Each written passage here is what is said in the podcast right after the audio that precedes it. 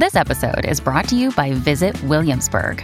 In Williamsburg, Virginia, there's never too much of a good thing. Whether you're a foodie, a golfer, a history buff, a shopaholic, an outdoor enthusiast, or a thrill seeker, you'll find what you came for here and more.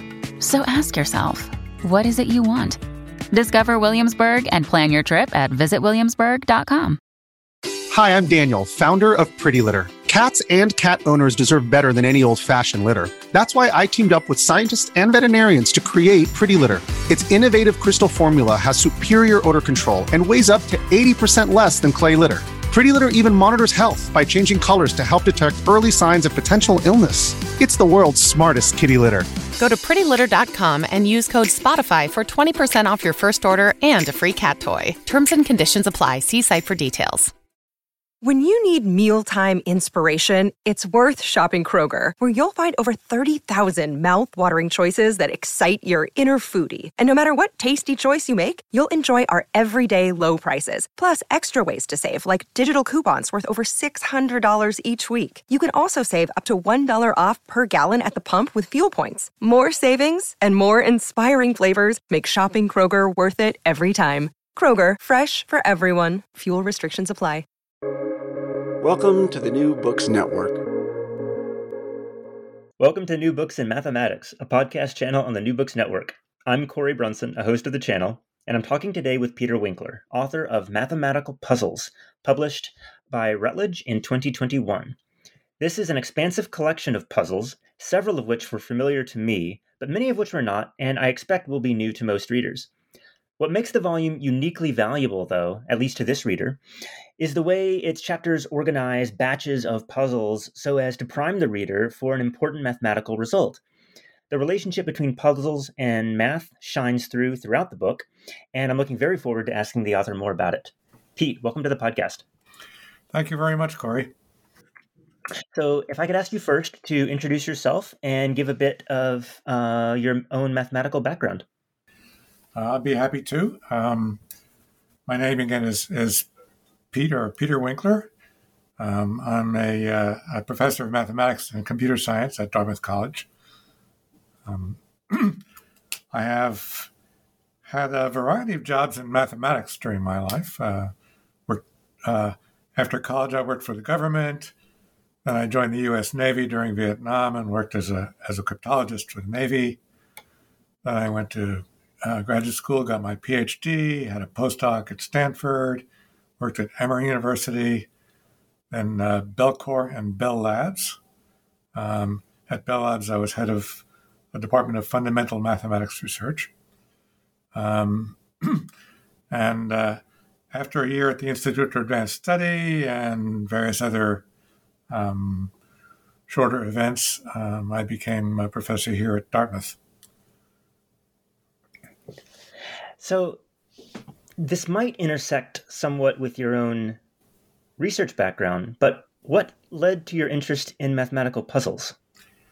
Well, I, I guess I've always enjoyed puzzles, and uh, when I was a kid, I I, uh, I, heard a puzzle I liked. I would jot down uh, a few words about it in a little green book, and eventually I had a, a nice collection of mathematical puzzles.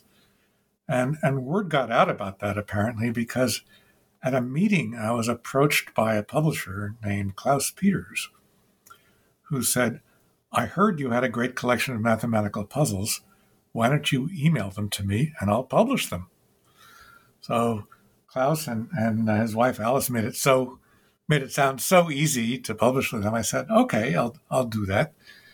And that became my first puzzle book, which was called uh, Mathematical Puzzles: A Connoisseur's Collection. And then after that, people started sending me their own puzzles that they liked, and I would take those and fix them up a little bit to my liking, add a few of my own inventions. Wrote a second book called Mathematical Mindbenders.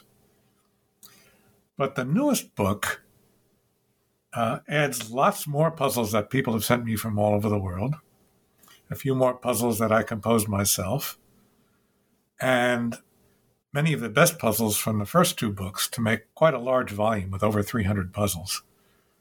And uh, and as you've noted, Cory, these are organized in a different way from before.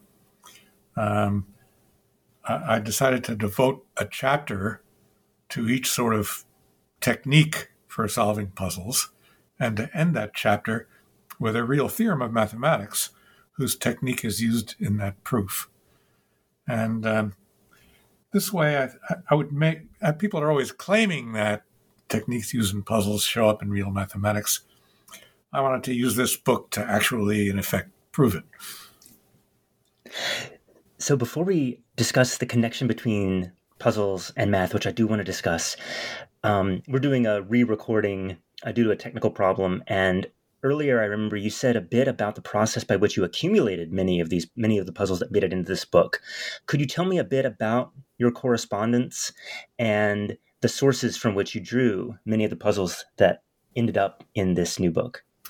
Yes, I'd be happy to. I, probably the most common source is just friends, acquaintances, and people who maybe I haven't never heard of, but who've read my previous books, who send me an email with a great puzzle in it. Um, of course, often it's a puzzle I've seen before. Um, it might not be a puzzle which is appropriate for my books because maybe it requires too much high level math or something like that to solve. Um, but if it is a a, uh, a good puzzle, I want to use it. I ask permission. I usually rewrite it in my own words and add it to my collection, and it appears uh, in my next book. So that's the most common way I get a puzzle. But um, there are collections of puzzles out there. Some of them are collections of problems which have appeared in competitions. Um, and occasionally I find a good puzzle in one of those as well. Um, and a, a, special favorite is the Moscow Mathematical Olympiads. Um, most Olympiads have problems in it which require higher, higher mathematics to do and not, are not really appropriate for puzzle books. But for some reason, the Moscow Olympiad has an unusual number of really fun puzzles. And uh, so I've borrowed quite a few of those. And I do see them credited throughout. You also have a very impressive acknowledgments section at the beginning, which I also appreciated. These are mostly correspondence, I think. Uh, yes, um, a few, as I noted, are are people that I've never met. Um, in a few cases, never even corresponded with, but know about their names because they're listed as the composers of problem puzzles that I used.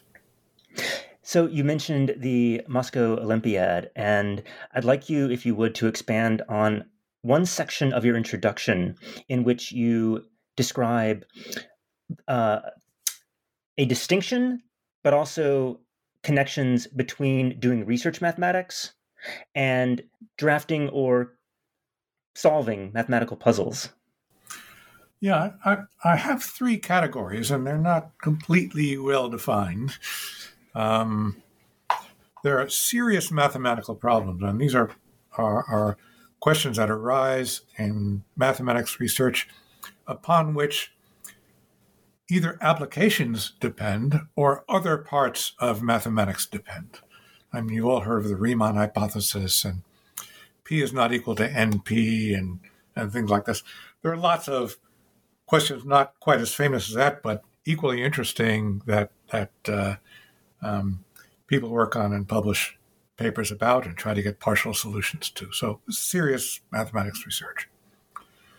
And the second category is the kinds of problems that show up in competitions, uh, like the International Olympiads and the Putnam exam, which is offered to um, college students in the US and Canada.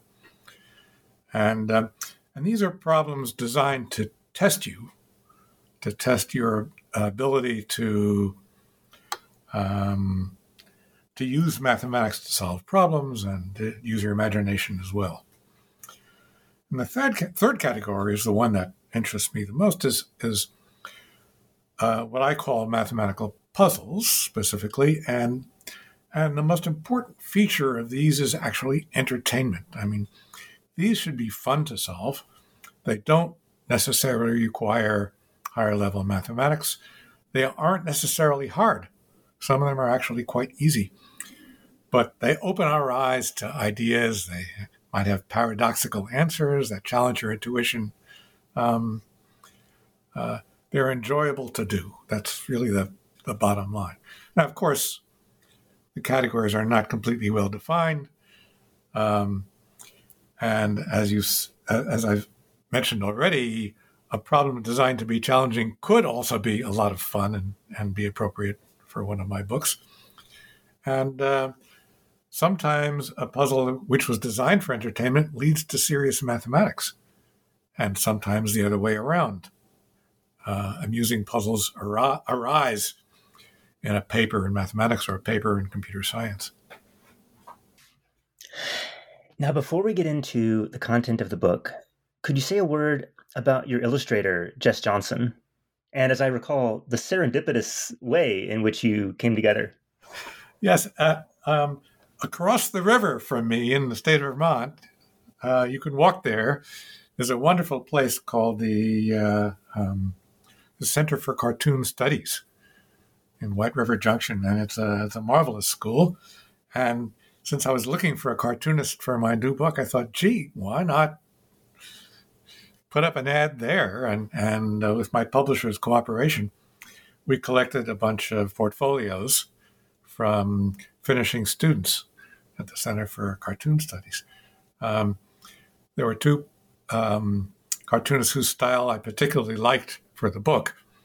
And one of them turned out to be a fan of mathematical puzzles. I couldn't resist that. That was a young lady named Jess Johnson. And uh, she was great for the job, absolutely wonderful to work with.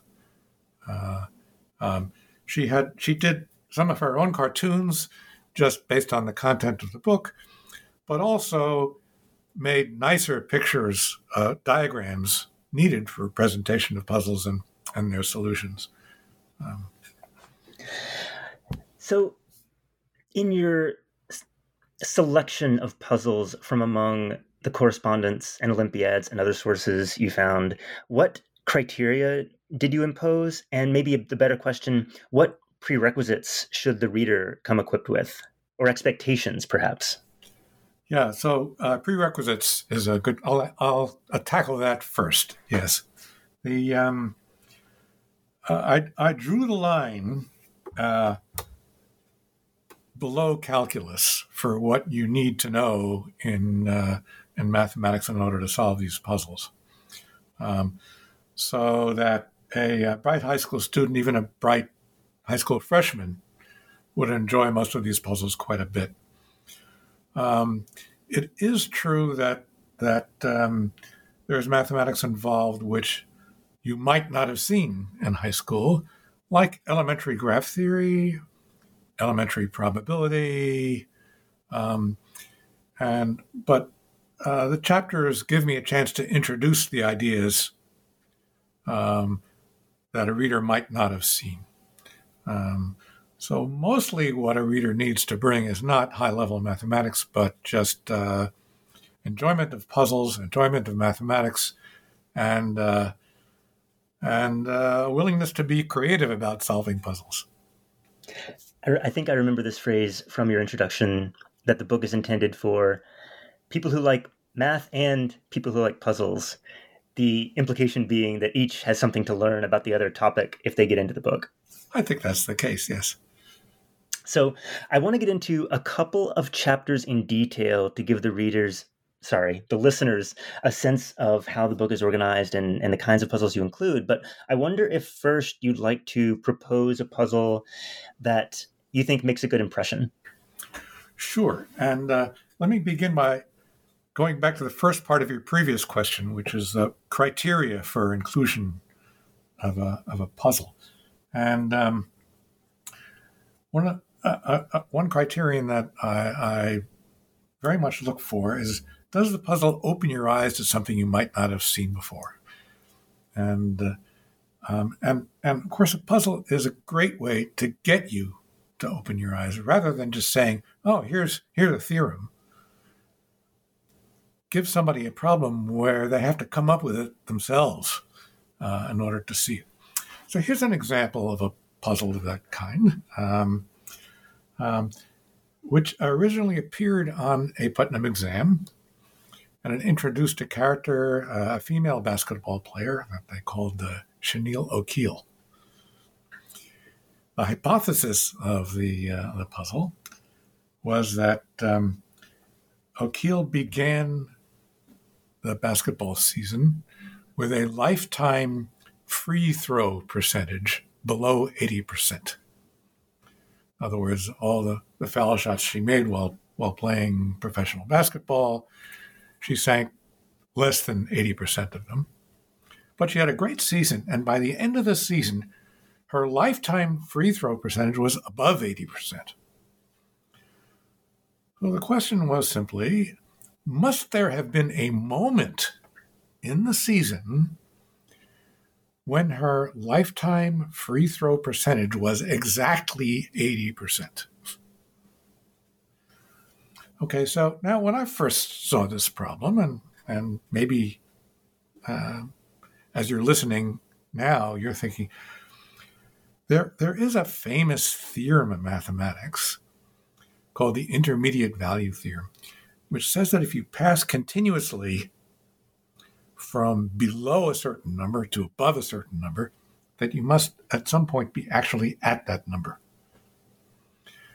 And uh, but that theorem does not apply if you're not moving continuously. And when you're shooting baskets, you either make a basket or you don't. If you make a basket, your lifetime percentage jumps up a bit. If you miss it, it drops a bit. it does not move continuously. So it looks like the answer should be no. She could easily just jump over 80% at some point when she makes a basket.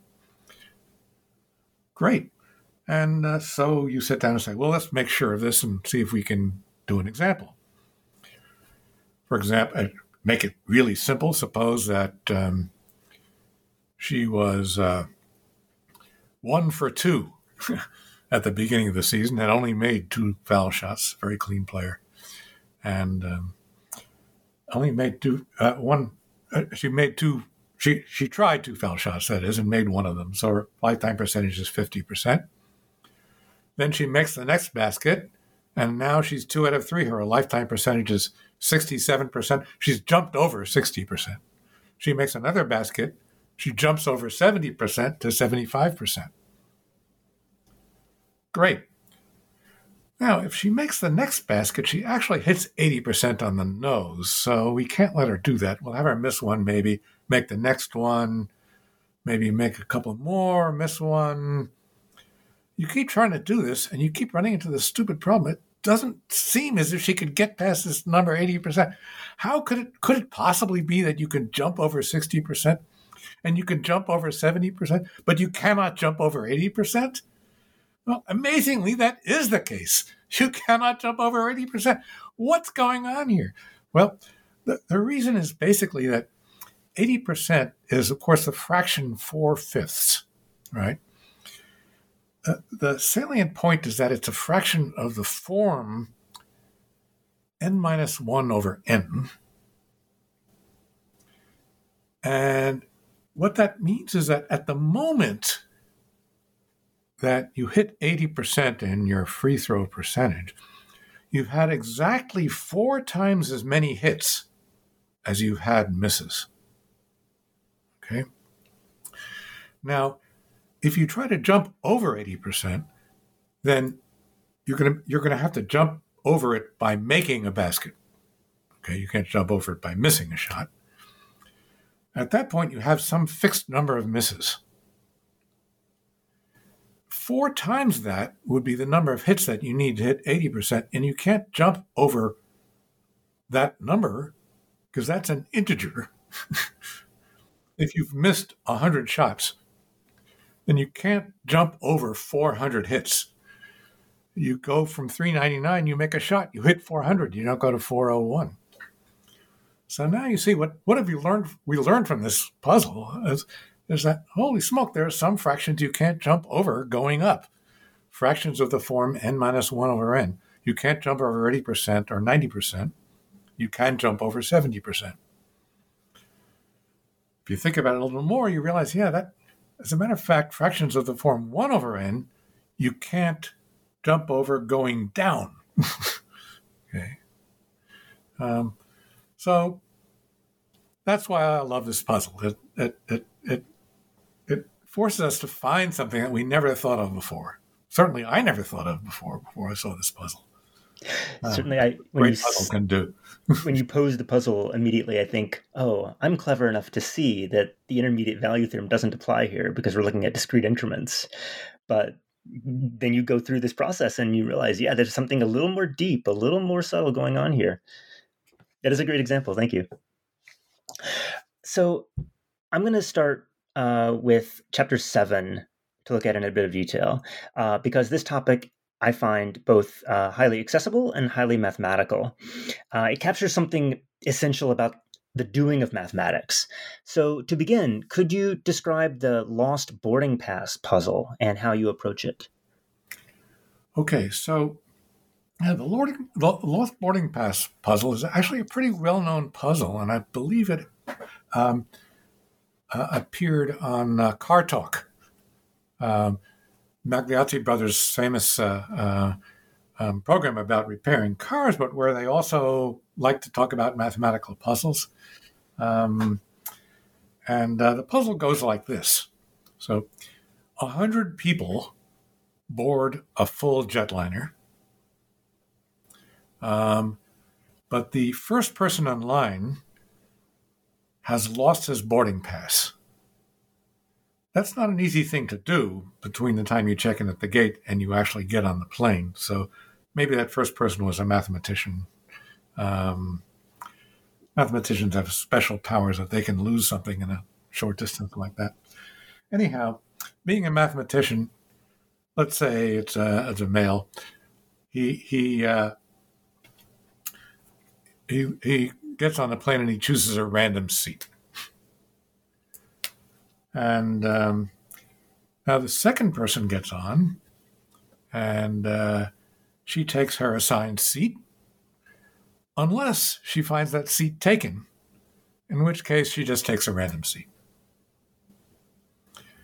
And then the third person, same thing. The third person finds someone in his or her seat. They take a random seat, otherwise, they take the seat that they were assigned.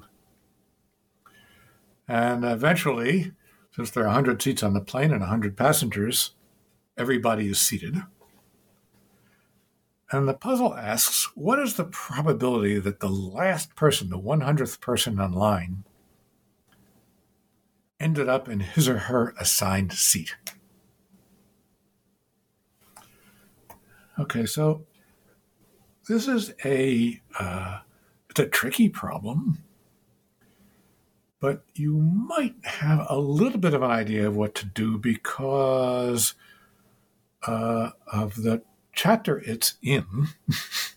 well, okay. Now, all the puzzles are listed in the beginning of the book in a section called puzzles. And by the way, are they in a specific order in that chapter? Because I noticed they're not in the same order as in the. They're very roughly in order of difficulty. But, you know, difficulty is very much a matter of opinion. So uh, I think that um, the order they appear in the beginning is the same as the order they appear uh, in the chapter, but of course they're but all the the, the puzzles are mixed up chapter to chapter in the initial list of puzzles. So if you come upon this puzzle just in a list of puzzles, you don't have any idea of what technique you might want to use. Um, if you look at the hints, though, you can find out which chapter it's in and you can hunt it down in that chapter. I didn't make it so easy to find the solution because I want you to find the solution yourself. But um, anyhow, it's, it's, it's in a chapter called The Law of Small Numbers. and uh, the, it, the, the title is just a joke based on the law of large numbers, but that's right. It, it's uh, um, my law of small numbers is that when you're given a problem and you try to work it out and you discover that it's too complicated, change the numbers. It's amazing how often people don't think of doing that. Don't if you try it with 100 people on this airline and you try to figure out all the different things that could happen, well, you go crazy in short order. You realize that this, this there's an astronomical number of different things can happen when 100 people board an airline and some of them start taking random seats. Um,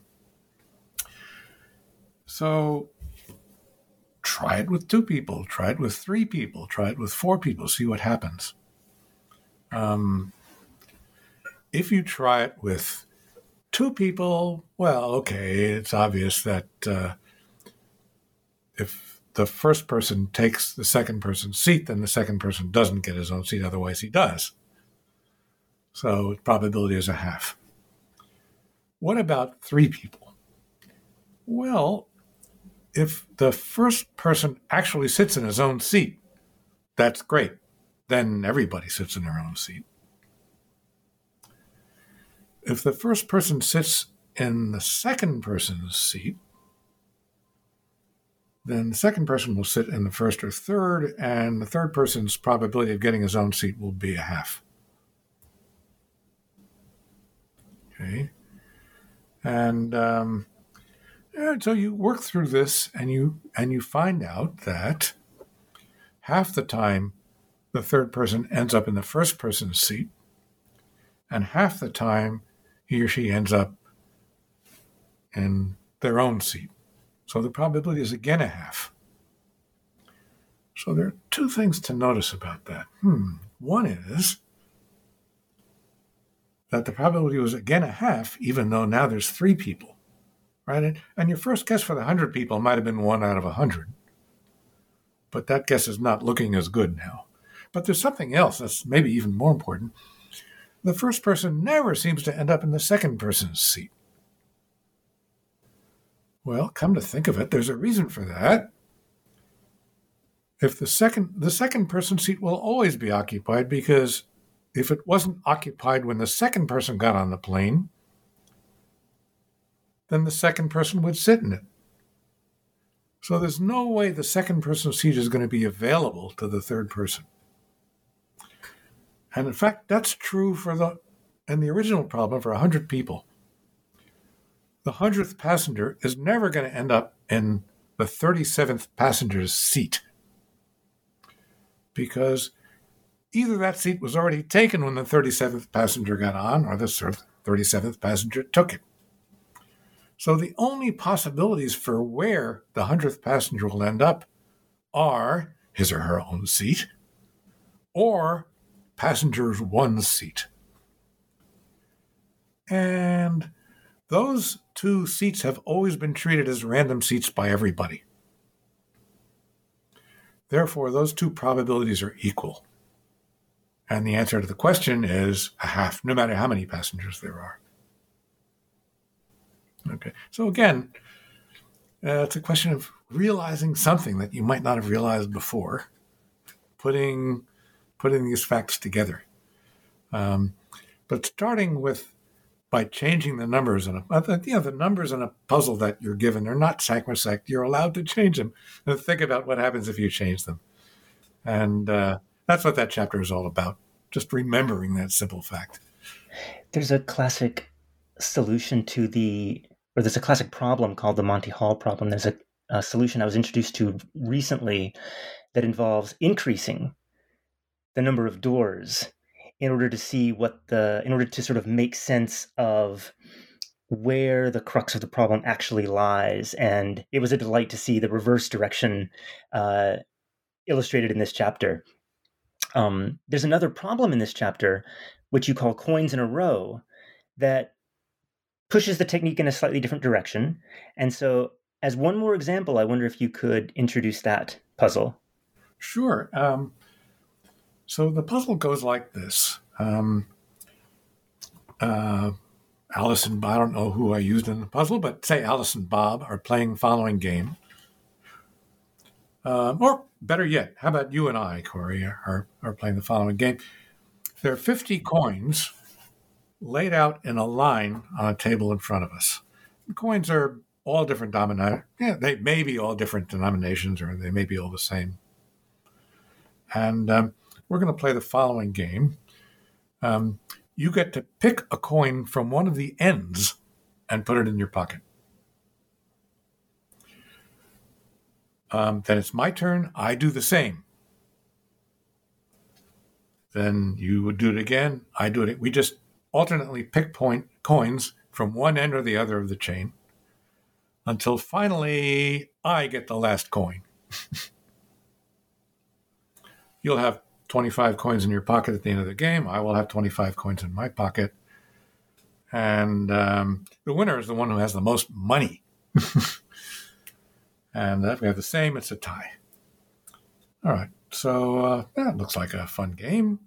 Um, and a quite common question in a puzzle is here's a game, who wins with best play? And in this puzzle, um, the object is to show that the first player, that's you, Cory, can guarantee to get at least half the money, no matter what I do. Okay. If um, it's possible the money cannot be actually evenly split depending on what the coins are. So that would mean that you could actually guarantee a win. But all you need to do is show that you can guarantee at least a tie. So um, this puzzle has a bit of a trap. Um, a natural thing to try to do with a game puzzle is to try to figure out how best to play the game. Um, what is the perfect strategy? And if if if we can show what your perfect strategy is, Cory, then all we need to do is show that that strategy guarantees at least half the money. But in fact, it's not easy to see how to play this game perfectly. You actually need to look at all the coins, and you could apply a technique called dynamic programming that com- computer scientists know about. Um, and you'll need to do that in order to play the game exactly optimally. Um, so, but you don't need to know how to play this game perfectly in order to actually answer the question asked.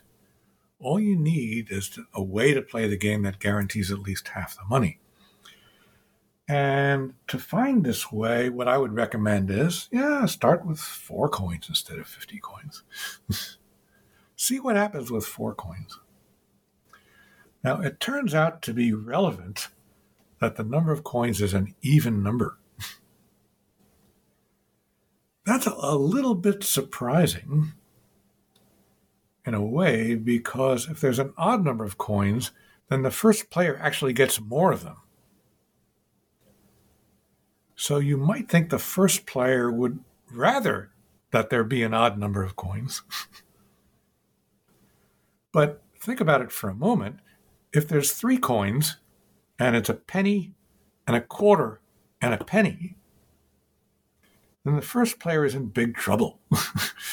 the first player gets one of the pennies, the second player gets the quarter, and the game is over. um, so, in fact, uh, the conclusion of this puzzle is not correct if the number of coins is odd. Um, but if there are four coins, um, the first player can win. And now you might notice as you look at the four coin game um, that if you number the coins, say from left to right, one, two, three, four, then the first player, if she wants, can always get coins numbered one and three. She'll take coin number one, and then the second player will be forced to make coin three available. She takes coin three. But she could also, if she wants, guarantee to get coins two and four. Um, right, she just takes coin number four and waits for coin number two to be exposed by the first player, uh, by the second player, excuse me. Um, yeah, as a matter of fact, that works for 50 coins as well. If if if the first player decides that she wants all the odd numbered coins,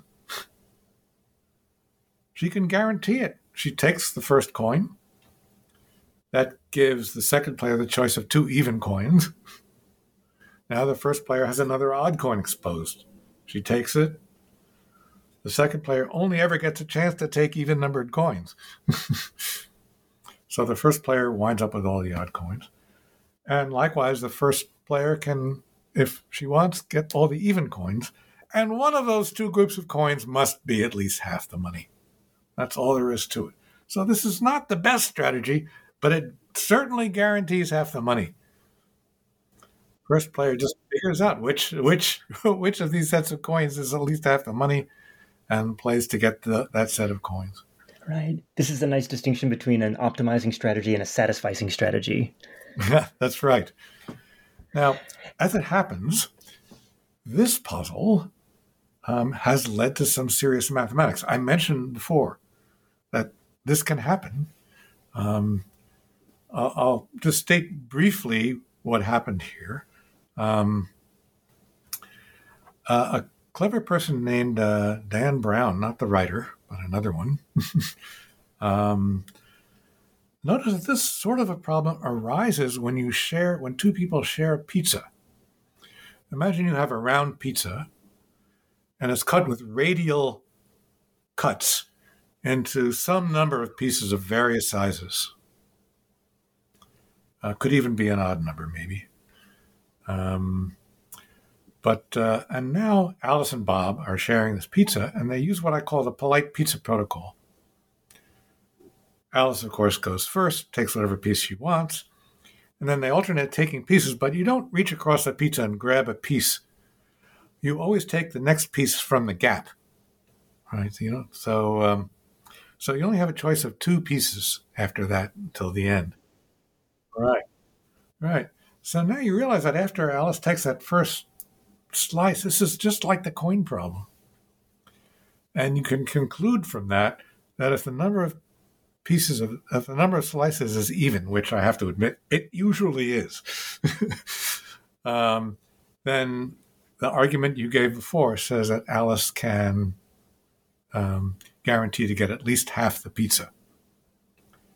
Um, but Um, if the number of pieces is odd, uh, and you devote some thought to it, you will realize that it is possible to cut the pizza in such a way that Bob has the advantage.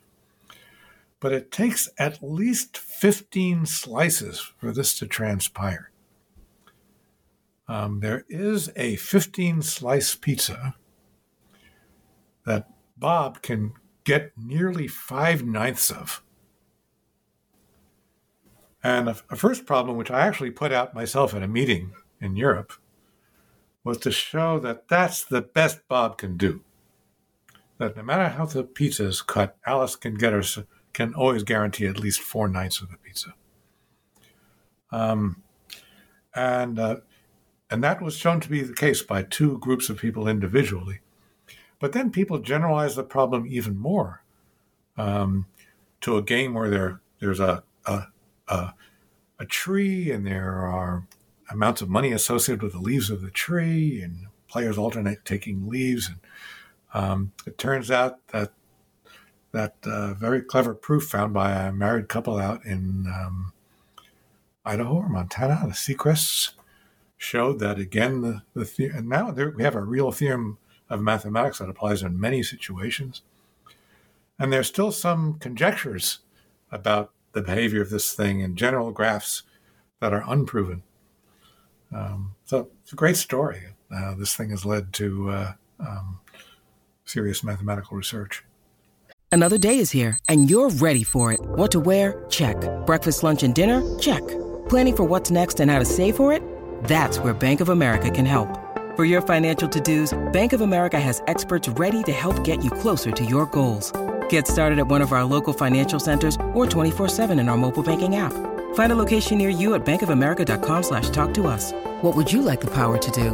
Mobile banking requires downloading the app and is only available for select devices. Message and data rates may apply. Bank of America and a member FDIC. So this is an example of a puzzle leading to, as you say, genu- genuine mathematical research.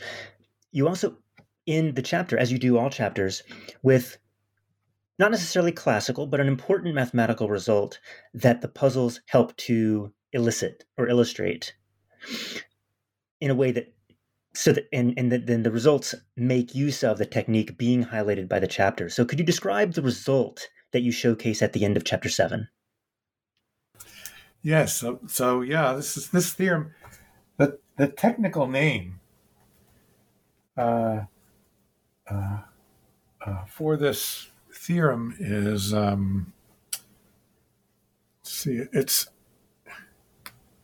it's well it's, it's about partitions of edges of graphs. Um, and um, and the, the theorem s- states that if you have a, a, a, collection of an even number of things um, then you can pair up the items. Well, certainly you can pair up the items if you want. If there's an even number, you can pair them up any way you want. Um, but suppose you want to pair them up several times. You pair them up on one day, you want to pair them up on another day, and pair them up on a third day. And now the question is if, if you do this for the right number of days and you pair them up the right way, can you do it in such a way that every two items get paired exactly once. So this sounds like can you do a parallel round robin tournament? That's right. Actually, uh, that's a very good way of putting it. Yeah. So if uh, you have an even number of players, say tennis players, and um, and you want to play a round robin tournament, and which every player plays every other player exactly once, then you can do it. And this theorem says that there is a design for such a tournament, and um, and there's a clever way to do it. And you could see this clever way if you try it with four people or six people, and then you and then you say, "Oh, wait a minute, I can see a way to do this now." Um, and that leads to this theorem. And now I haven't read theorem, many of the. Oh, yeah, go ahead. I'm sorry.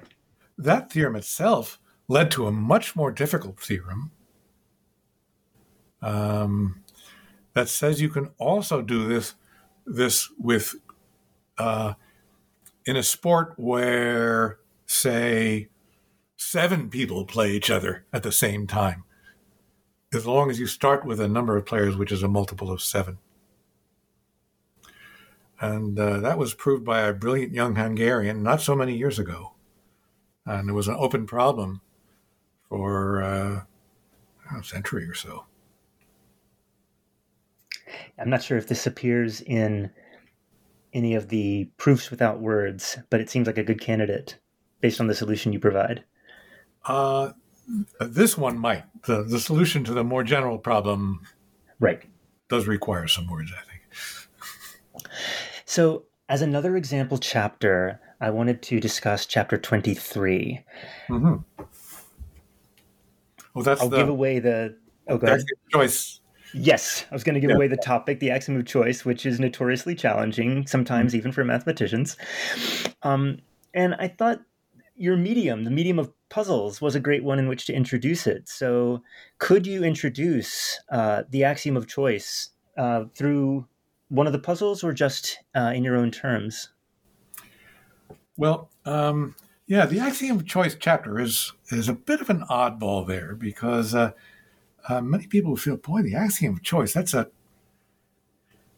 that's something in set theory. I mean, you don't learn set theory in in uh, um, in high school, but it, it's it's a it's an axiom that that nearly all practicing research mathematicians accept as being true because it's useful.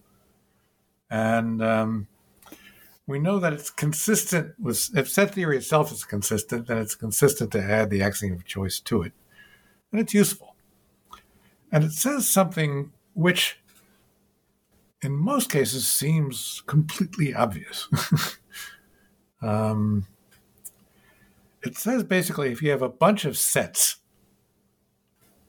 that are not empty, so each set has at least something in it, then you can pick one thing from each set.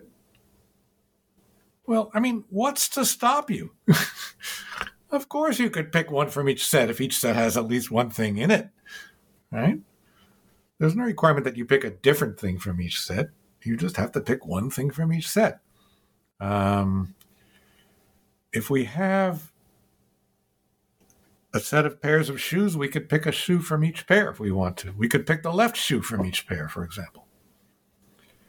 If um, if the sets are sets of numbers, we could pick the smallest number from each set, maybe. What's wrong with that? Um, yeah. So the problem comes when there are infinitely many sets and and we don't have an easy way to say which thing we want from each set. Um, for example, if instead of sets of pairs of shoes, we have sets of pairs of socks, then we can't just say we picked the left sock because there is no left sock. Then we somehow actually have to do it. Okay. And, um, well, okay, it sounds a little strange to say that there's no way to do it. Of course, we just pick one. um, but one of the things that we do in this chapter is we see that there's more to this axiom of choice, which says we can do this, than meets the eye.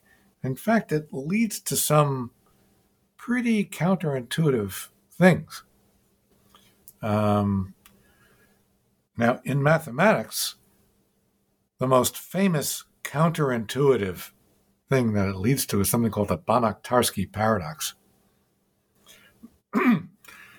which says that you can take a solid ball of diameter one foot, say, and break it into finitely many pieces. Five pieces is enough. and reassemble them to make two balls two solid balls, each a foot in diameter. Okay, well, that doesn't make any sense. You can't make something that has volume two out of something that has volume one. um, and, uh, but the axiom of choice says you can. So, but mathematicians have learned to get around this by saying, well, you can't really do this with a knife. because you need these strange things called non-measurable sets to do it. And so they developed something called measurable measure theory, which tells us which sets are measurable. There are ways to get around this, and mathematicians know how to do it. Um, but in my chapter, you will find some some things which don't involve very strange sets but do seem to violate intuition. Um, and um, so maybe you, you get a little more appreciation for what the what the uh, axiom of choice says, and what the also what the negation of the axiom. What what what's the world like without the axiom of choice?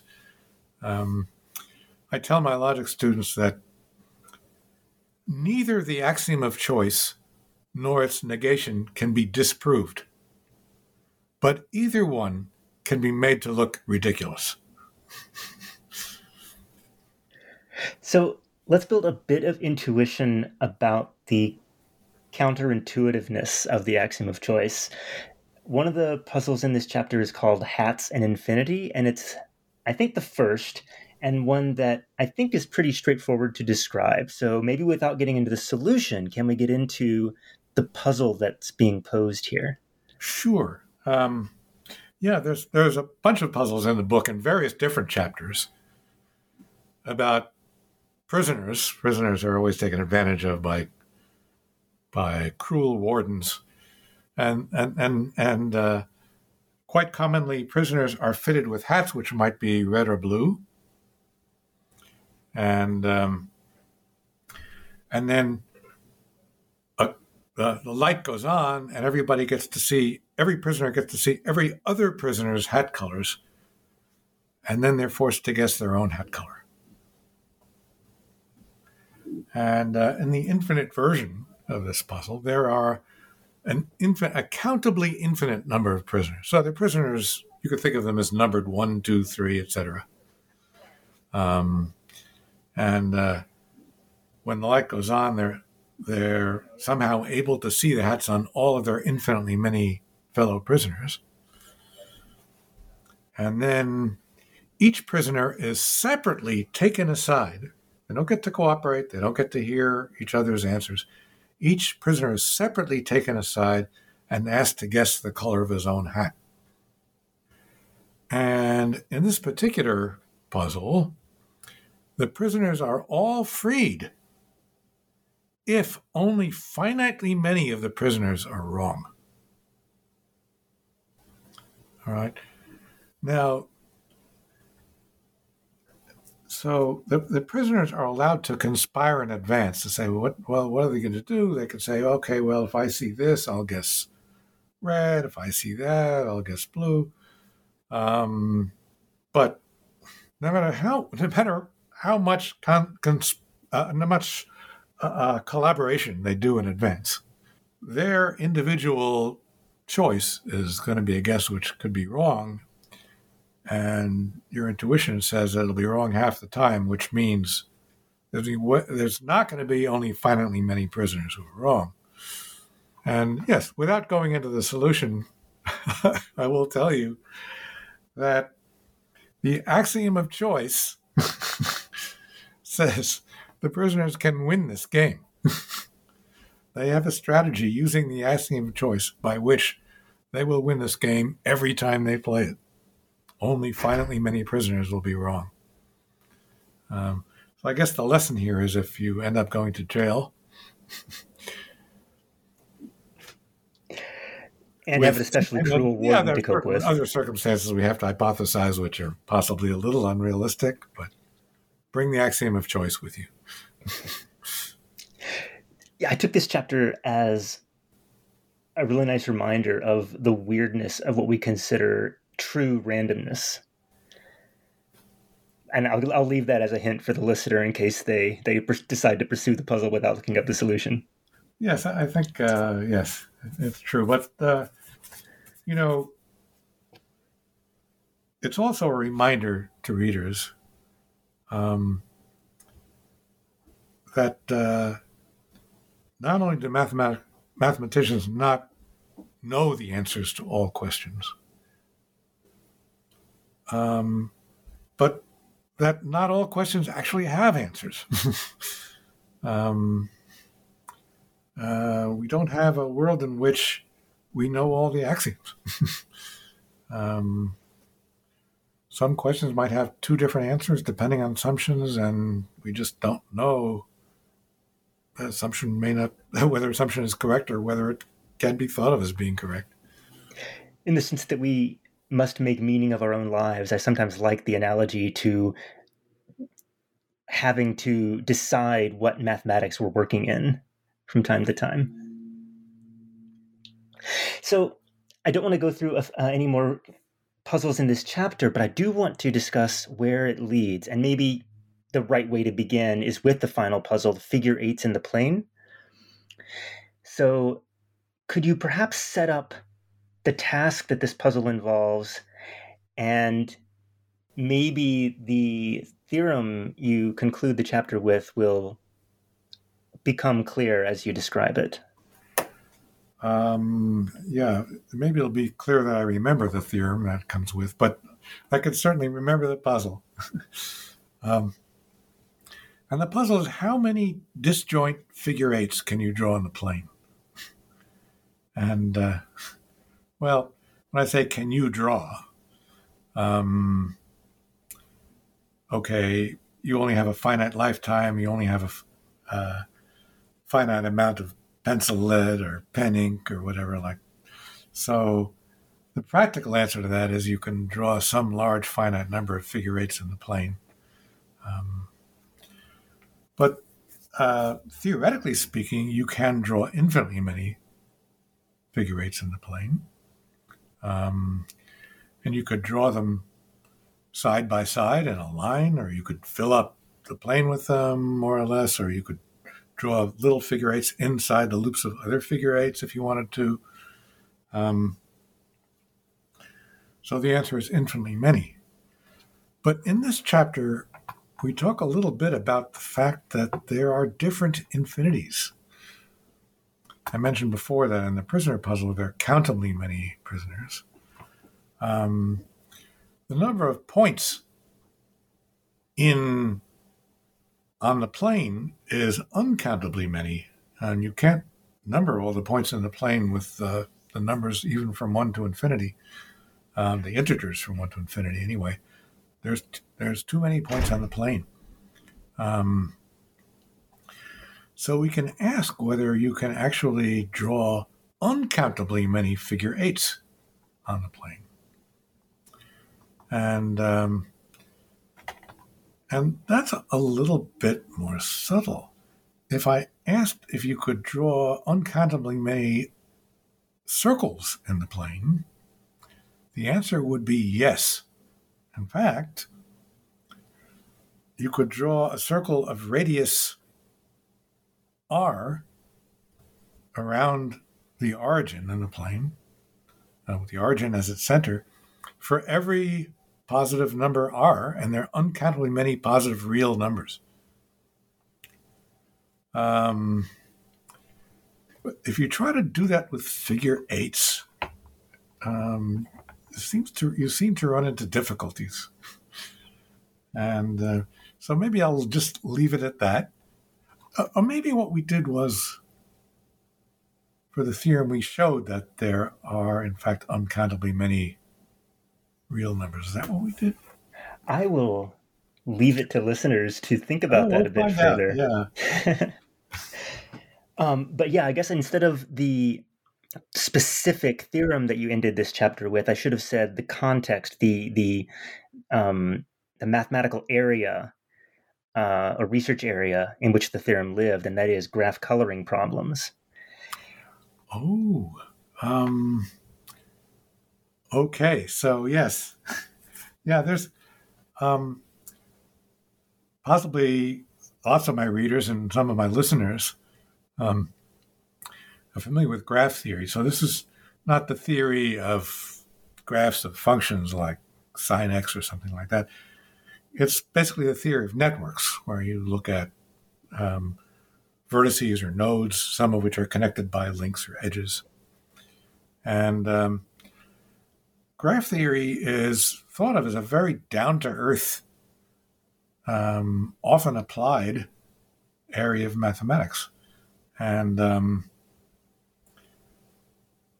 and one of the very uh, useful things that we do in graph theory is we try to color the vertices of a graph in such a way that two vertices that are are connected by an edge never get the same color. And uh, the minimum number of colors you need to do that is called the chromatic number of a graph. And um, and again, that's something we think of as usually very down to earth. Um, it comes up when we assign um, uh, frequencies to cell phone towers, for example, where you don't want to assign the same frequency to two towers um, which are in the same neighborhood because it causes interference, so you have a graph coloring problem. So you would think that um, the question of what the chromatic number of a graph is would not arise in, it would not get you involved in something like the axiom of choice or set theory or something like that. but amazingly, it does.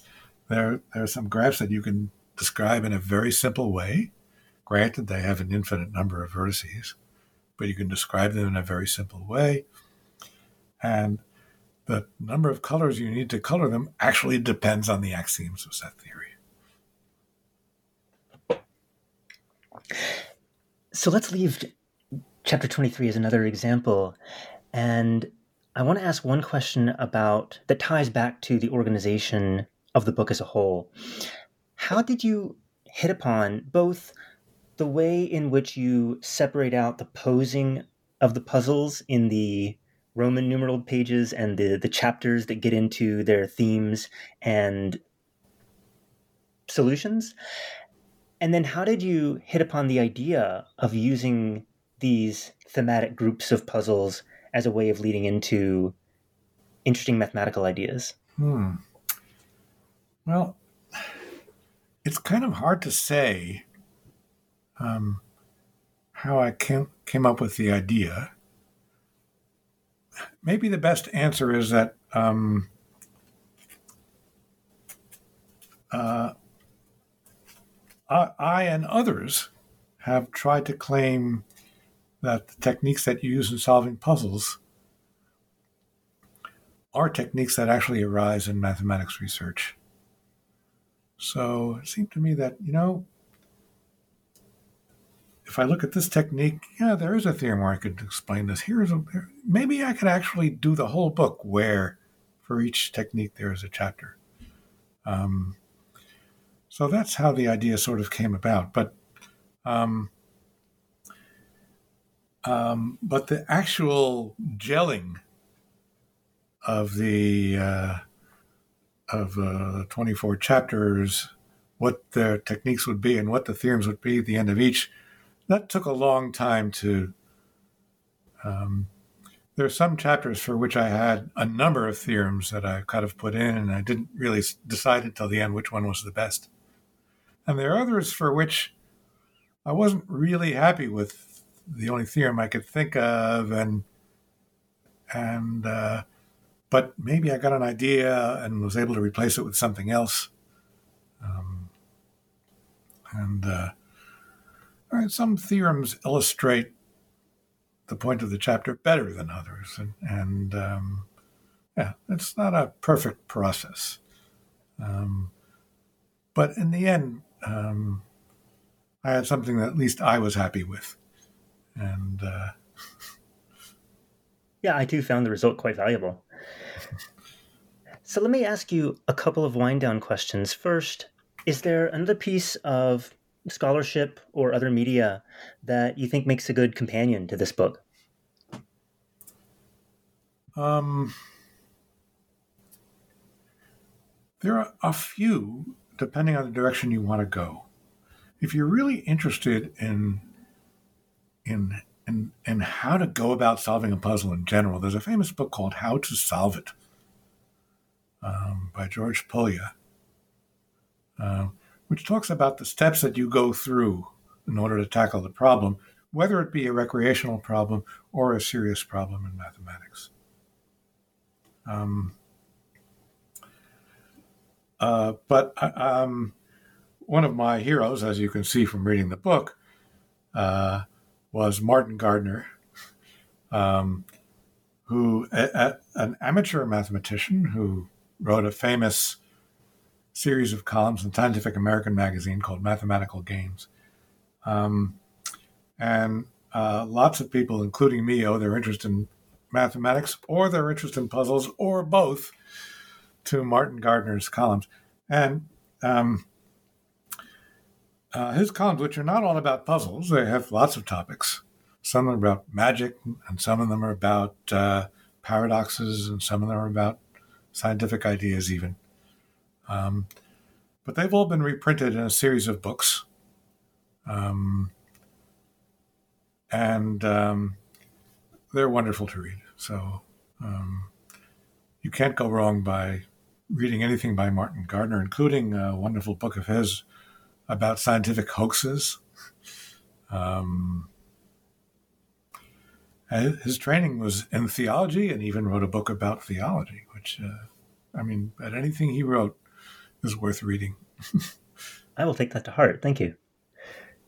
All right. So let me ask my and the New Books Network's traditional final question. What are you working on now? um, I am working on a um, on a novel, which is ultimately about um, something called time stamping. time stamping? Time stamping. It's about a process by which um, you can show that a particular document or a particular picture or a particular musical composition or any creation existed at a particular time. And you can use some of the ideas of modern cryptography um, to bring this about. And um, uh, it's this is a relatively recent invention. It goes back to people that I worked with at, at uh, Bellcore. Um, but there's no real reason why it couldn't have been invented a thousand years ago. So the uh, my book hypothesized that it was invented a thousand years ago, and that a secret society um, kept this idea alive and made it possible for people to keep these proofs available. And um, yeah, so it's it's science fiction of a sort, but there's it's it's uh, but there's nothing, but everything in it is mathematically correct, um, and um, so everything in it might actually have happened. I have a personal love of alternate history fiction, and this seems like a great example of that, and I will watch out for it with interest. When it comes out, I hope you'll consider coming onto one of the New Book Network channels to discuss it. Let me add one more thing, Cory. Uh, you didn't ask.